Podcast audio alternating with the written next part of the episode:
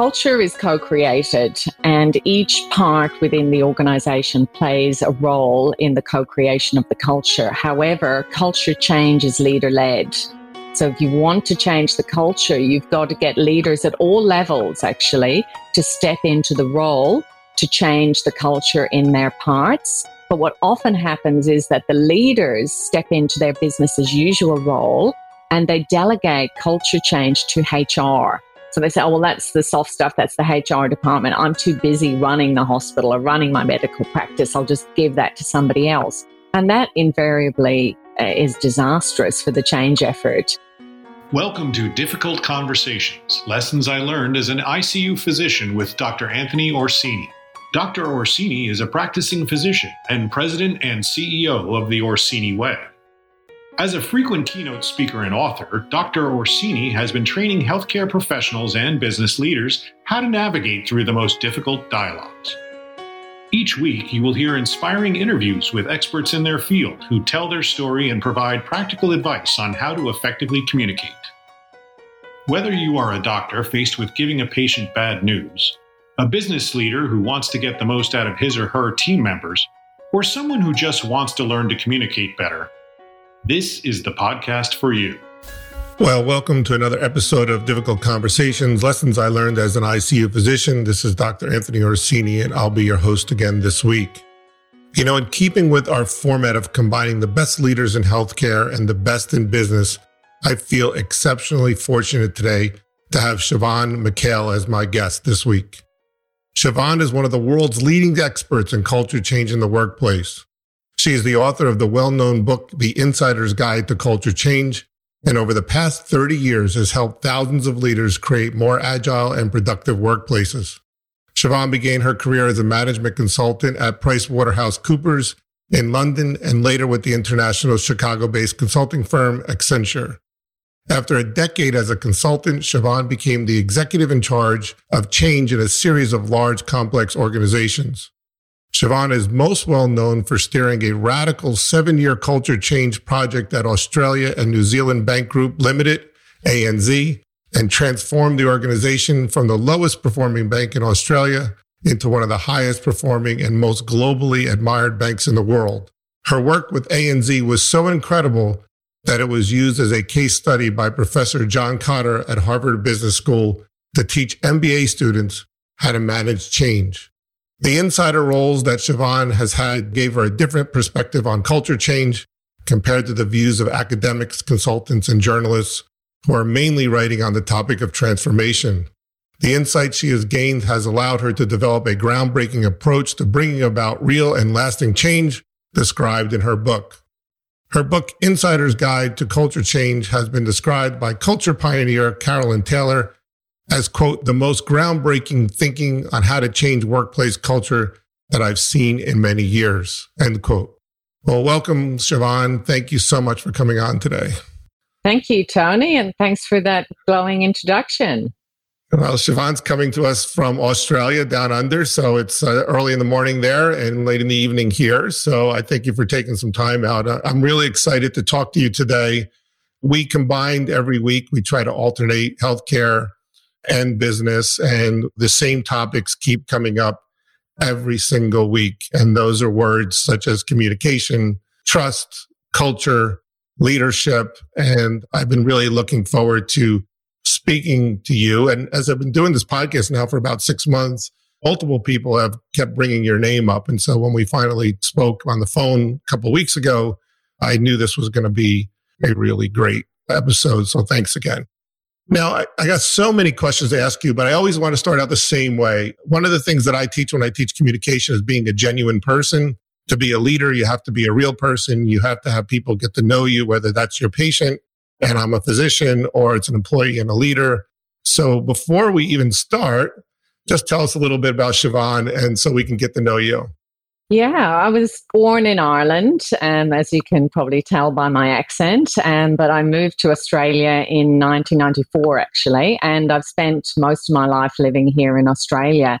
I studied psychology by background, but rather than taking the route that all my other classmates were taking, which was more into clinical psychology, I decided to take the less worn path, which was trying to figure out how people can work optimally. How can they be at their best and highest in the workplace? And what actually makes productive and constructive workplace culture? And that was really my passion and where I've spent my whole career is this whole exploration of workplace cultures and creating better places for people to work in. One of the reasons why I'm so excited to speak to you is that you know, I've been in healthcare my whole life. I think healthcare right now, no, no matter what country you're in, is in a crisis. And I can't speak for other countries. I think the problem with healthcare, if you ask me, is uh, the non starter of healthcare leadership. And mm. healthcare leadership really seems to be lacking. It's almost like we're decades behind business and there's really no leadership. And there's a culture of healthcare that is going really in the wrong direction where we're starting to get away from the human aspect of medicine. Healthcare is not run by physicians, at least in the United States now anymore. It's run by a bunch of administrators and CPAs and people who are telling you what you need to do. That has led to, in medicine, physician burnout, nursing burnout, physicians with the highest suicide rate in the oh. country of any profession is physicians. So this is why I'm so excited to talk to you because I think if anybody needs you, it's the healthcare sector. But before we talk about it, in your book, which I loved, you define culture as how things work around here. So just elaborate because we, we have to define it before we can fix it. Absolutely. And I think how things work around here is my working definition of culture. And often the big myth about culture is that it's just about employee relationships and about engagement when actually culture is much broader than that. Culture is how you design, you fulfill your customer needs, you manufacture your goods, you serve your patients. It's from woe to go. It's not just about whether employees feel engaged. So I think we've got to redefine culture in its whole sense. It's about the whole functioning of the hospital or of the business entity. And often underpinning or at the the heart of culture are the patterns or the hidden agreements that are actually running the hospital or running the business. And those patterns are often deeply embedded and they're difficult to detect. You become caught by them and they're just the way that things are done. So the first step in culture change is to diagnose those deeply embedded patterns. So let's talk about the steps Let's go over, if you don't mind, telling this story of ANZ when you got there and what kind of the systematic approach that you took when the bank was having trouble so that people out there can learn about what are the first steps that we have to do. So let's use ANZ as an example of how to turn around a company. Yeah, so the first thing we did when the CEO, John McFarlane, got there in the early 2000s, there was a lot of noise. There were a lot of, there was bank bashing in the media. There was a lot of noise about how the banks had behaved badly. And he had uh, turned the company around from a financial perspective, but he knew there was more work to do and that he had to fundamentally change the culture and restore the faith and the trust of customers and the community in the bank. So we started off step number one, we had to diagnose what was really going on and uncover and have those difficult conversations about what was the reality. And one of the things we noticed was a big pattern that was running the organization where the people in head office had stepped into role of order givers and they were giving the directions they were in charge they thought of themselves as in control and the 700 branches where there were 40,000 staff they were in role of order takers and they saw their job as just taking the orders, almost a victim mentality, and just going through the motions. And when I walked into these branches, what I saw was paint peeling from the walls, customers standing, shuffling in long queues, and not getting the answers that they needed when they eventually got to the top of the queue. So the pattern or the hidden agreement between head office and the branches was that you're to blame for the poor customer service. So each part was pointing the finger at the other and saying, no, you're to blame for the poor customer service. No, you're to blame for the poor customer service. And meanwhile, the bank had the lowest levels of customer satisfaction of any bank in the country. Wow. So yeah, it was absolutely abysmal. So the first step we took was to see the roles that they were taking up and to use the power of role reframing. So this is one of the things I talk about in the book, the remarkable power of role reframing, which you can do at an individual level, but you can also do at a collective level. So we reframed the role of head office from order givers to support providers. They would be the enablers providing all sorts of IT services or HR services or risk services or strategy services to the branches. And the branch's role was reframed from order taker to service provider to the customers, essentially. And this role reframe was supported by a whole lot of processes and system changes. But this new operating model that we put in place really was the trigger for a massive transformation. And within seven years, we had gone from the worst performing bank in the country in terms of customer satisfaction to the number one bank in the country in terms of customer satisfaction, and also the number one bank in the world on the Dow Jones Sustainability Index. Wow, that's incredible. Yeah, one of my favorite quotes is the biggest concern for any organization is when your most passionate employees go silent. And it sounds like that. I, I truly believe that. I, I see it in all these toxic places that I've worked or people that I speak about. Once you start silencing the people on the ground, I guess it's game over. Yeah, it is game over. But also, what happens is that culture is incredibly powerful. So, you can have a person that has one set of values and beliefs outside the hospital system and when they walk in to that hospital, they are captured by the culture.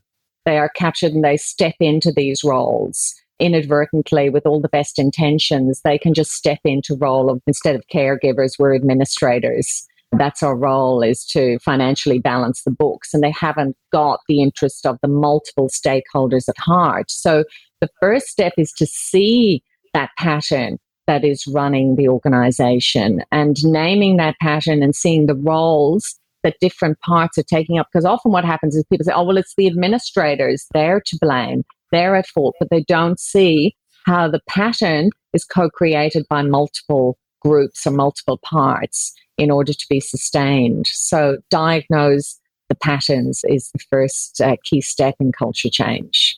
I found that when I do a lot of patient experience, what you do, I do on a different level. It's walking into a unit of a hospital that is having difficulty with their patient experience scores, which is the same as customer experience. And when we start speaking to people, what we used to do is we used to train the doctors in one room and train the nurses in another room. And what I invariably got was the doctors saying, we're really good. We're really nice. We're really sweet. But the nurses they just ruin everything. And then the nurse would say, Dr. Orsini, I'm doing everything I can, but that doctor comes in and he or she's just a jerk. And so, they, just like you said, they're pointing fingers. So now what I do is I make sure they're all in the same room. Mm. And we train them together and we give each one of them a license to give positive and negative reinforcement. But it is kind of like that, right? Everybody says it's not me, it's you.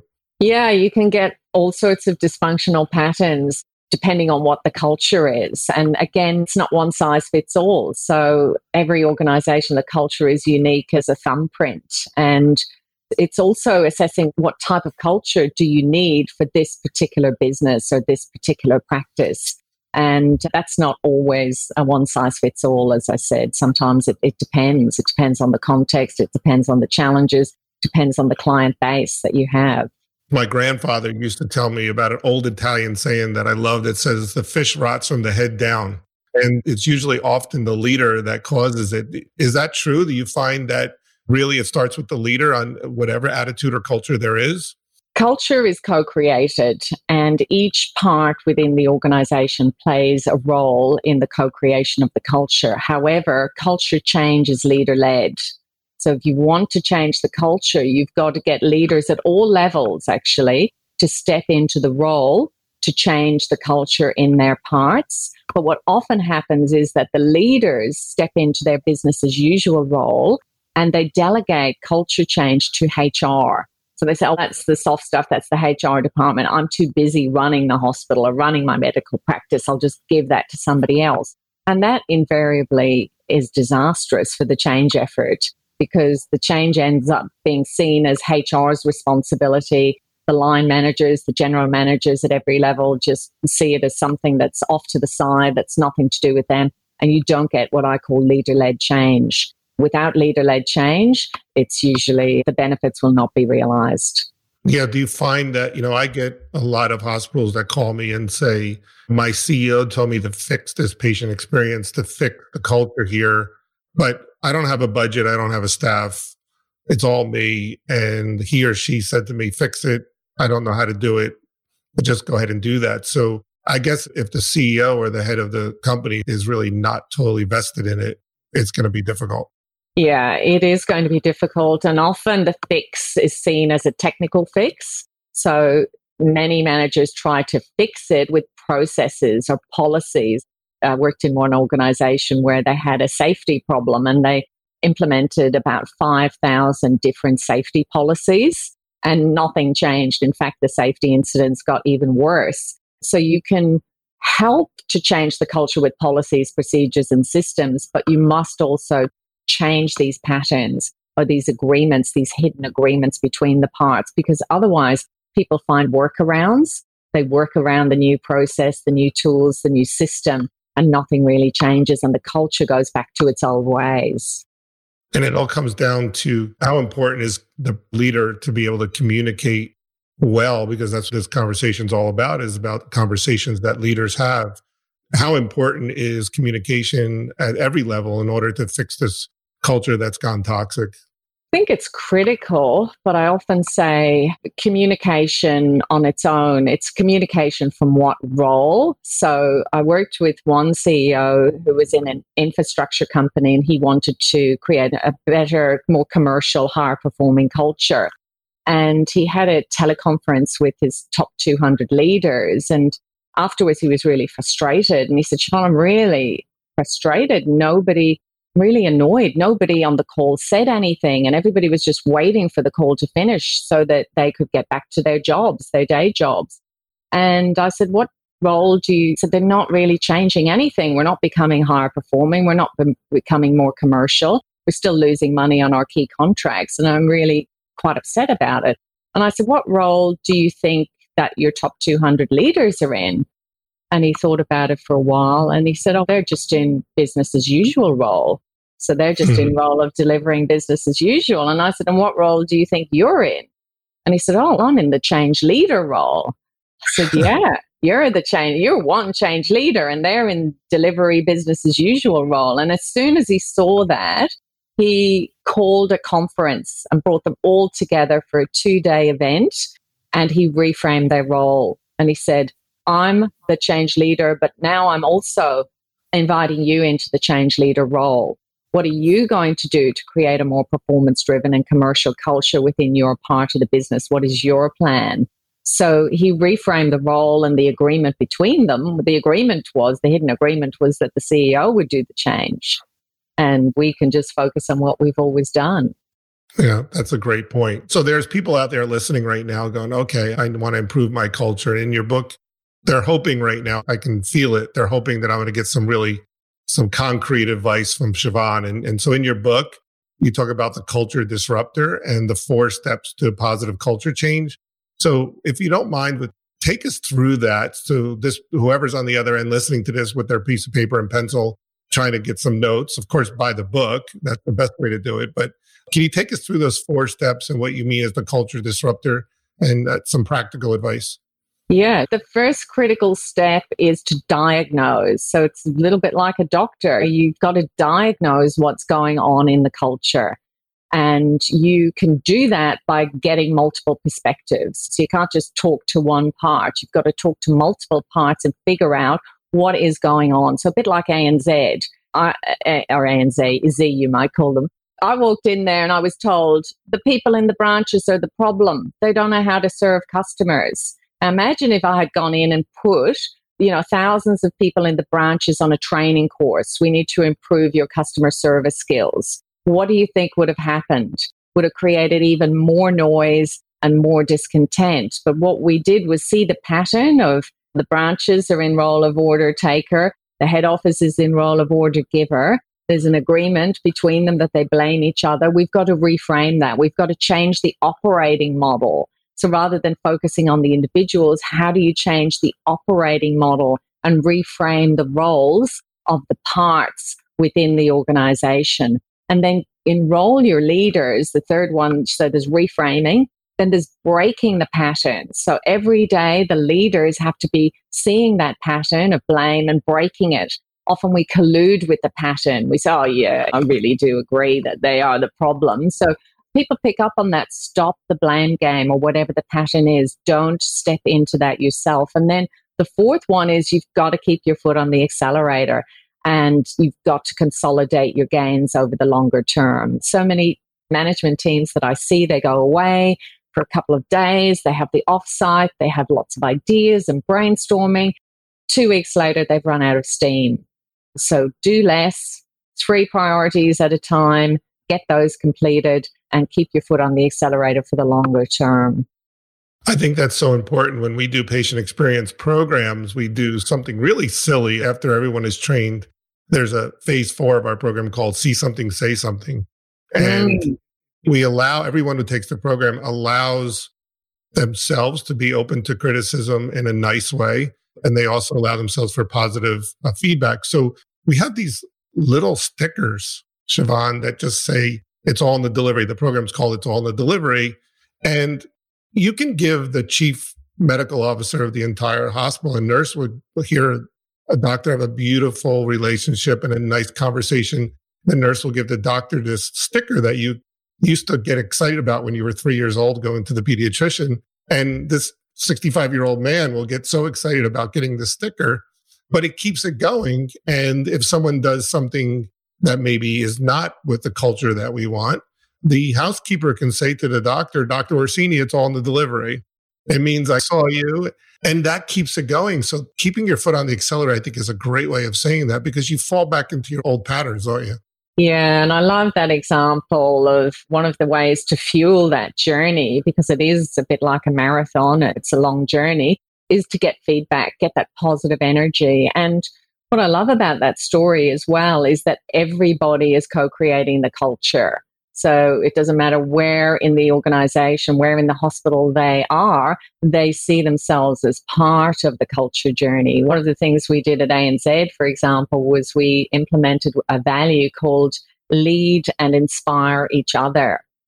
So rather hmm. than the leaders will be the leaders and inspire people, no, it's lead and inspire each other. So leadership exists at all levels within your hospital, within your organization. So you've done a lot of consulting. When you come in and you're in that first phase where you're just watching, you're observing, you're gathering data. When you're trying to fix culture and there's someone, maybe not the top leader, the CEO, but maybe somewhere down the line who is really resistant. I'm sure you've come across that many times where they're not interested in culture change. They've been doing it this way. They don't want to change. And I guess they could even sabotage the whole thing, can't they? Yeah, what you've got to realize is that one individual actually represents a part of the culture that is very valid. The culture that exists today came about for a very valid reason. It doesn't exist in isolation. It came about because it helped the organization in some way to adjust to its context. And if you start to appreciate that there is a valid reason within its context why that culture has served the organization in some way for some of the stakeholders, then you start to appreciate that one individual actually represents probably they're the tip of the iceberg. There will be more people who think like that. But actually, that way of thinking, so for example, I worked in a construction company where they were very relationship focused because they had grown up in a soft contract environment where all they had to do was to deliver the project, build the bridge, and they got a hefty margin on top. So, what became important in that culture was the relationship with the client. But after a while, the environment shifted to a hard contract environment. And actually, the culture needed to become more commercial. You couldn't be giving away favors for free to the client because you'd end up with a budget that was in the red, a project that was in the red. But yet they were still acting like that. They were doing lots of free favors for the client without charging for the work, as if they were still in a soft contract environment. Now, getting them to change. Why would they change? The client thinks I'm a nice guy. Yeah, I like being the nice guy. The clients always ask me for favors for free, build the wall over there or move that pipe three inches or could you fix up that leaking, you know, valve? And I always do those extra favors for free. So we had to take those people on a journey and reframe their role from relationship managers to basically commercial leaders who are managing the budget and the relationship with the client and showing them if we continued like this, the company would go out of business. But you can see why they acted in that way. And there was, you know, culture, there was a rational reason. Culture always has an internal logic Eh, within its context. That's a great point. I quoted you in your book. You said culture change is the hardest work you will ever do. And it sounds that way, but can you expand on that? Why is it so hard, Sharon? It's hard because it's not a technical task. I think if you want to if you want to build a bridge, there's a blueprint. If you want to create a budget in an Excel spreadsheet, that's been done before. Some technical tasks, you can sit in a room with a few individuals and you can solve for those problems. Whereas culture change is complex, it's adaptive, there's no one blueprint that can guide you because every single situation is unique.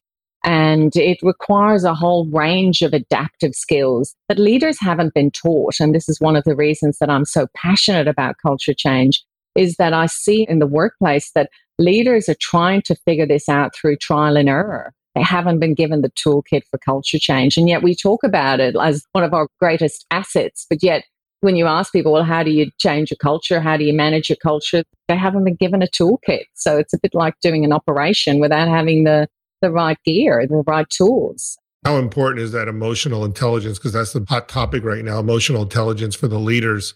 Is that something really important, or do you believe that you can teach any leader to be an effective leader and to move culture change in a positive way?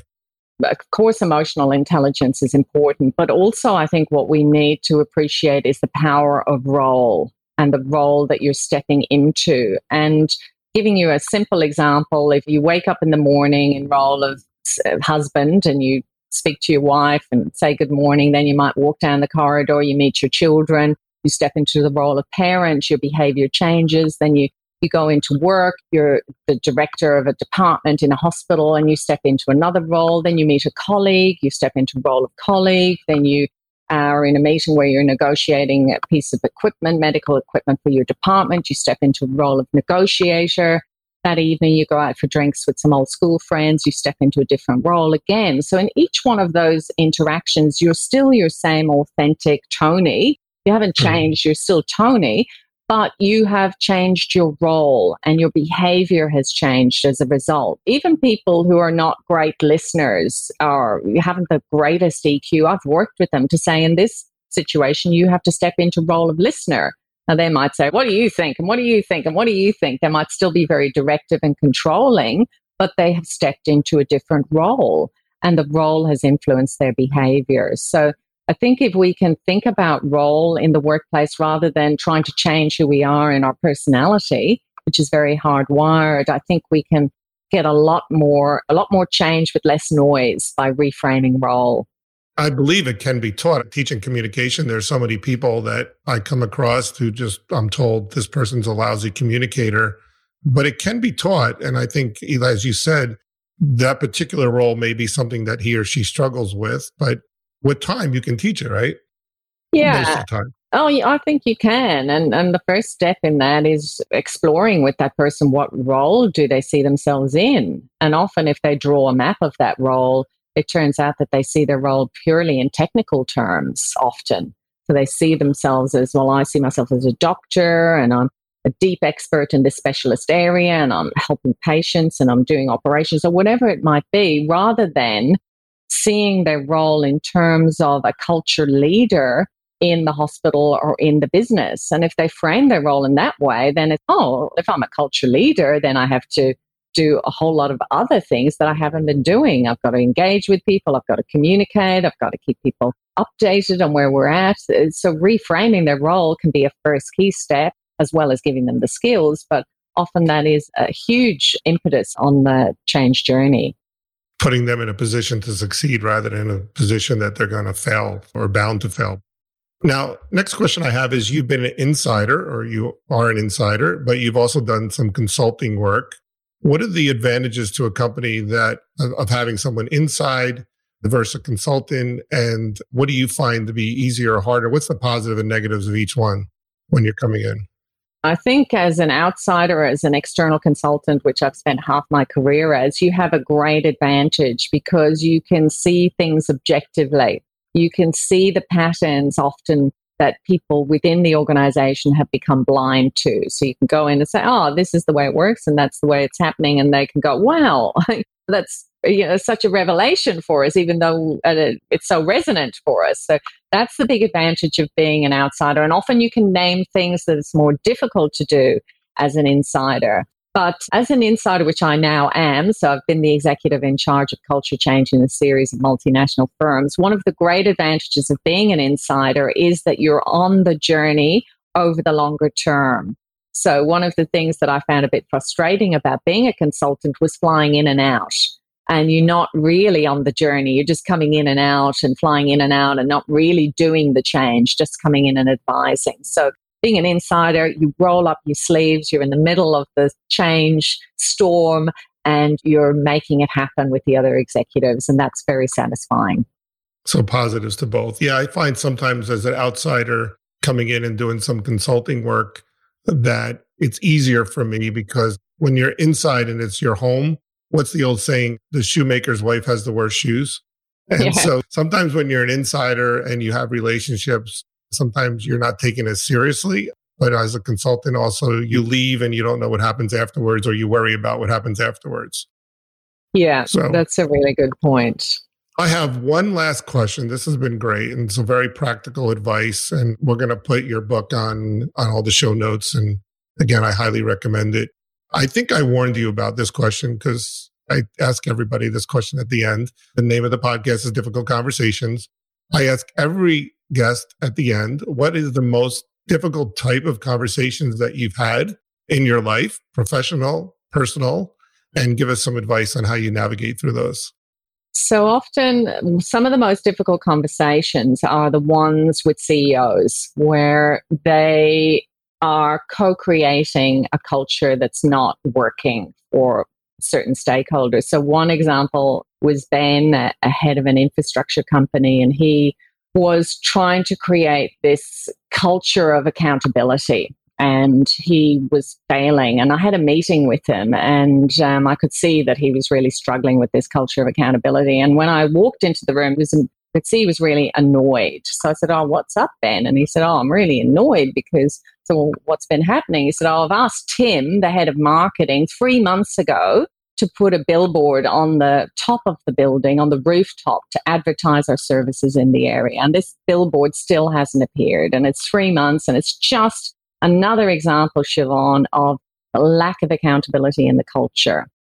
Rather than thinking, oh, I'm in a difficult conversation here and I have to give him this feedback, what I did instead was say, well, who have you spoken to, Ben, about this billboard, you know, this missed deadline for the billboard. And he said, Oh, I've spoken to the head of finance, I've spoken to the head of HR, I've shared it with the head of X, Y, and Z person. He said, I've talked to a whole lot of people about it. I'm really annoyed. I said, Yeah, but have you spoken to the head of marketing about it? Tim, the head of marketing. And there was a silence. And he went, No.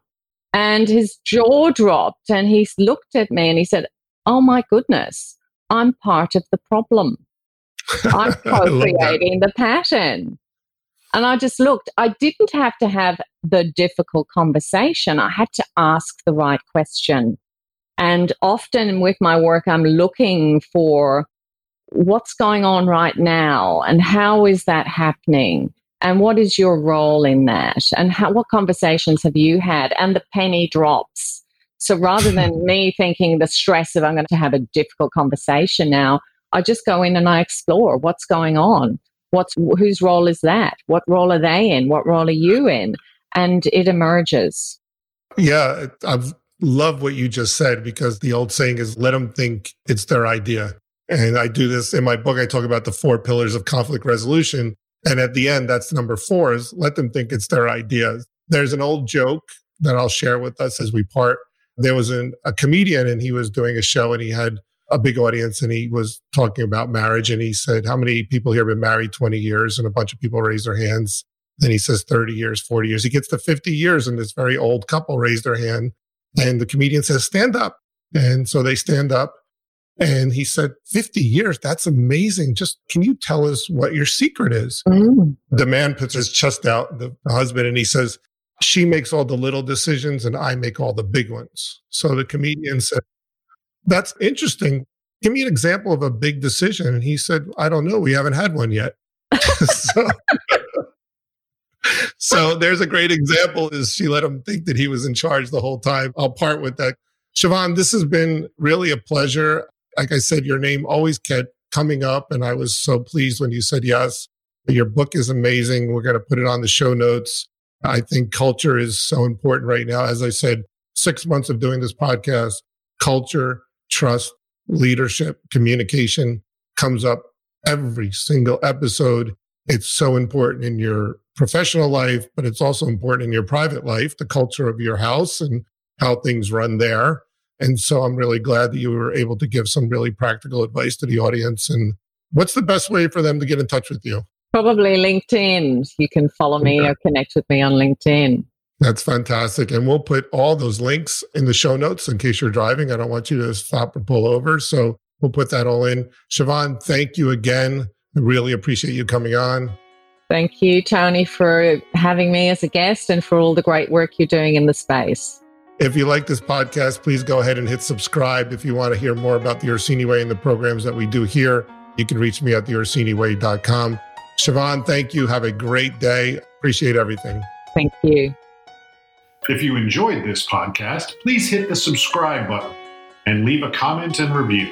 To contact Dr. Orsini and his team or to suggest guests for future podcasts, visit us at theorsiniway.com.